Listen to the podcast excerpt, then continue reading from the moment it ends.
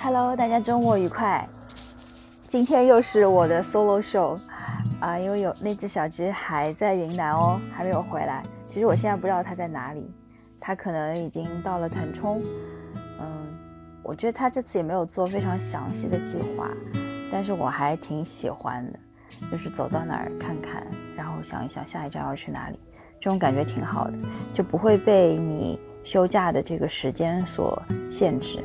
然后会有很多天马行空的想法，当然有好也有不好，就是你要面对那些不确定性。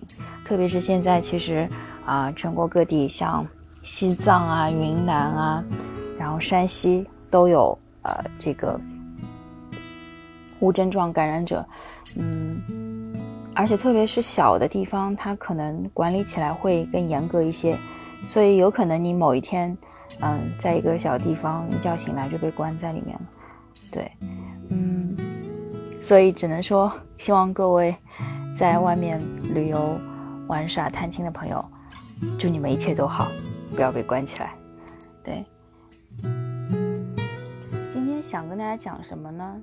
是突然我发现我去云南玩了一周，我还参加了我大学室友的婚礼，但是我只发了一条朋友圈，而且那一条呃朋友圈是。呃，没有显示地址、地点，嗯，是在泸沽湖的民宿里面，在晚上，那个民宿他们有安排活动，在草坪音乐会，然后有个小朋友即兴演唱了一首啊《Five Hundred Miles》，然后呃，民宿里面的呃管家有帮忙呃吉他弹吉他，就大家都在那边安静听歌，我就发了一个这么短的视频。对，然后昨天呢，呃，一起跟我去参加婚礼的另外一个大学同学，他发了一个巨长无比的朋友圈，那个朋友圈大概那个文字可以刷三个 iPhone 的手机屏，对，然后附了九张图，有讲他在呃云南去徒步，看到了很多不同的菌子，然后参加婚礼，然后在民宿看书，对。他称之为 California Solo Trip，然后我就想了一下，我好像好久没有想发朋友圈了，而且我昨天晚上还在跟我妈讨论说，哎呀，这个参加婚礼这个事儿得不得发条朋友圈呢？后来我一想，没有人说参加婚礼一定要发朋友圈，对不对？而且我人都到场了，我该给的祝福都给到了。所以我有时候在想，发朋友圈的意义到底是什么？我觉得，如果你只是想记录自己的生活，我现在有有用微博了，基本上我一周两周会发会发一两条微博。就我觉得，如果是只是记录自己的生活的话，微博就够了。所以我云云南回来之后有用微博发了一条微博，当然我的微博没有什么粉丝，我觉得挺好的。我。我好像突然不太想跟别人去分享这些东西，嗯，也可能是因为朋友圈里面实在是乱七八糟朋友太多，然后我也懒得分组，对，所以就是不发就是最好。嗯，但是我知道那只小橘就跟我不一样，它 如果没记错的话，它在玉龙雪山。在泸沽湖，在大理，应该都有发朋友圈。不过这两天好像是没有看到他发朋友圈。对，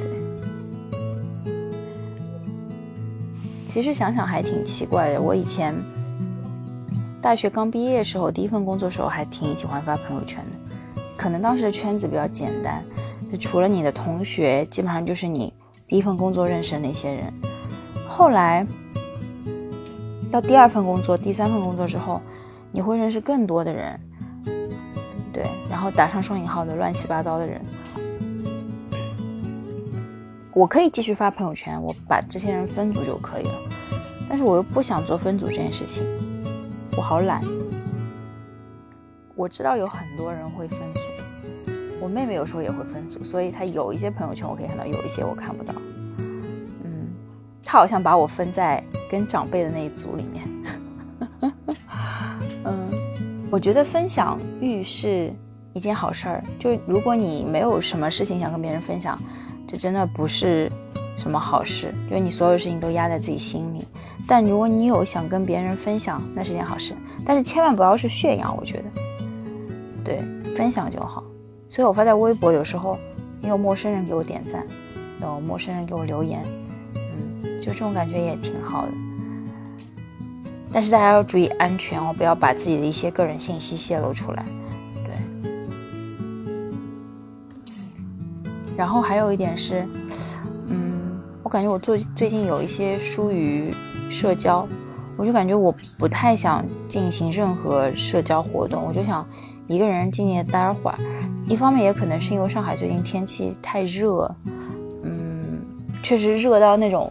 就是你脑子要爆炸的那种感觉，四十度的高温天，对，基本上家里空调一天二十四小时要开二十三个小时，所以我有时候也不太想出门。当然，昨天我还是出去跟见了一下大学同学，对，我觉得这时候能出去的人真是真爱。然后给我妈买了呃 Chickalicious 的蛋糕，还有广联生的。泡芙和巧克力哈斗，对，因为我妈很喜欢吃这些小点心，如果我出去路过的话，都会给她买一点。嗯，昨天从出门到回来，大概要花了半天时间，还挺累的。然后晚上家里聚会又出去吃了顿饭，我就感觉今天什么事儿都不想干，就想看会儿剧，然后发会儿呆。嗯，这周末的时间其实过得还挺快的。然后说回朋友圈，就是如果我发了一条朋友圈，发了那条云南的朋友圈，我就知道肯定会有人来找我。哎呀，最近怎么样？怎么样？嗯，没有毛病，就是互相朋友之间的关心，我觉得是需要的。但是好像最近就特别抗拒这个事情。嗯，就我不是那种外向型人格，就是每分每秒都需要有人陪。就我有时候可能就想静静的一个人。待一会儿，对，一阵一阵，有时候会想一个人静静待会儿，有时候又会想，啊，我要出去玩，我找好多人陪我一起玩，我要组个局，我要玩剧本杀，我要玩狼人杀，对。但有时候也不想逼自己特地去做一个 social animal，就可以静静的待着。对，如果你问我在干什么？如果这个时候你来问我我在干什么，我可以告诉你我什么事儿都没有干，但是我就觉得很好，很 peace，很舒服，很平静。嗯，然后最近今天这两天是在看一个新的剧，叫《Normal People》，其实是在小红书上面被种草的。其实我觉得故事挺简单的，当然我没有看完，我看到一半，故事挺简单的，嗯。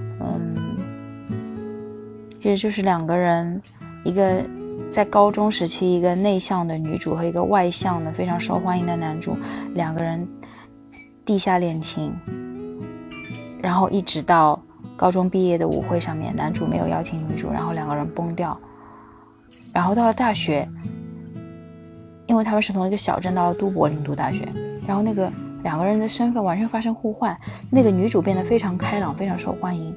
那个男主反而变得非常内向，但是男主依然非常优秀，就两个人其实成绩都很好。然后我就发现，哎，就是在不同环境下，人真的会发生变化。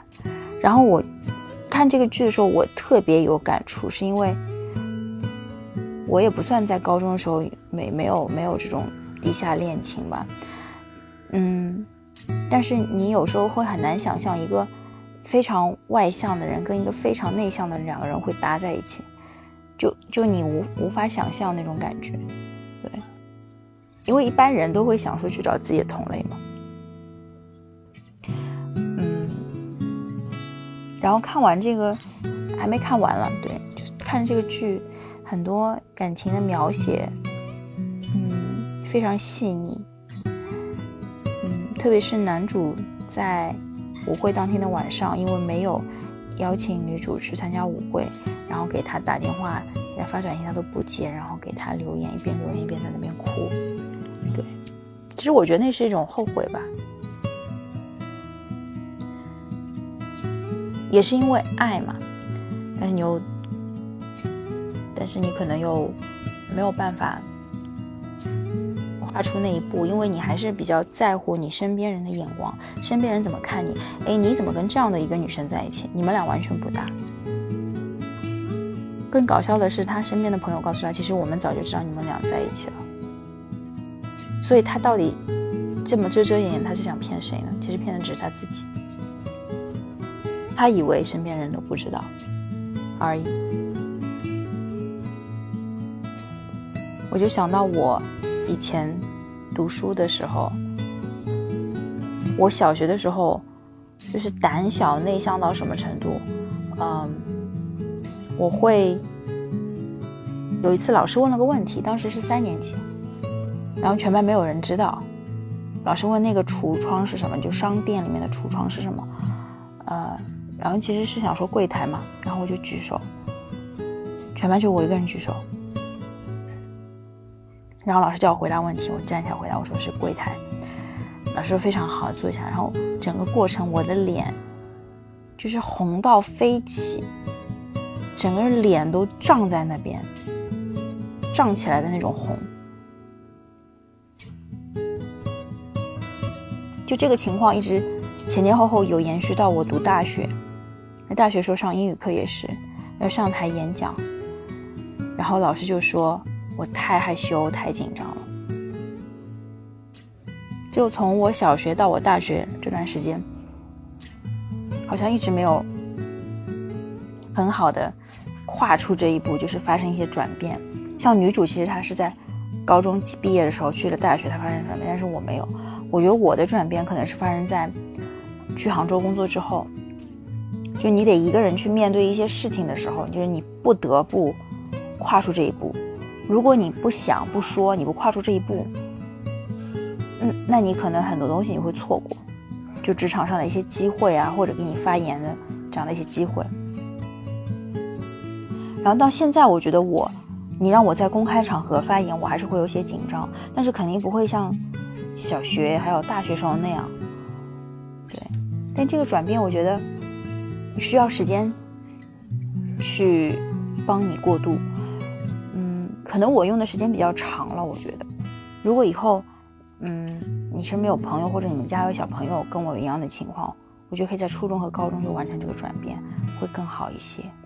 嗯，对，你可以是一个内向的人，但是在一些适当场合，你得变得外向，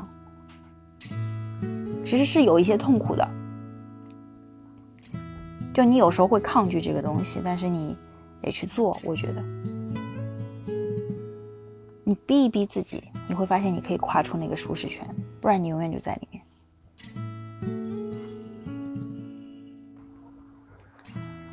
好，从朋友圈扯远了，扯到了这一点。对，嗯，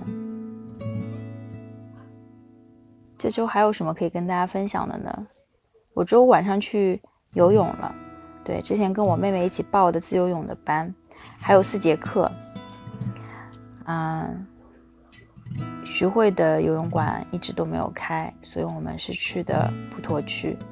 对，看到了苏州河的夜景，挺漂亮的。上了一个多小时课，嗯，老师说我进步很大，挺开心的。还有三节课，希望可以学会自由泳。啊，接下来的话。我想，如果有时间的话，我也鼓励大家去学一些新的东西，接触一些新的人和事物。我觉得对你们都会有很大的帮助。不要局限在自己的小天地里面。当然，你可以有一些时间在自己的小天地里面，同时有一些时间你要跨出自己的舒适圈，去做一些别的事情，去体验吧。我觉得人生更多的是在于体验。如果你一直在你的舒适圈里面，你看到的。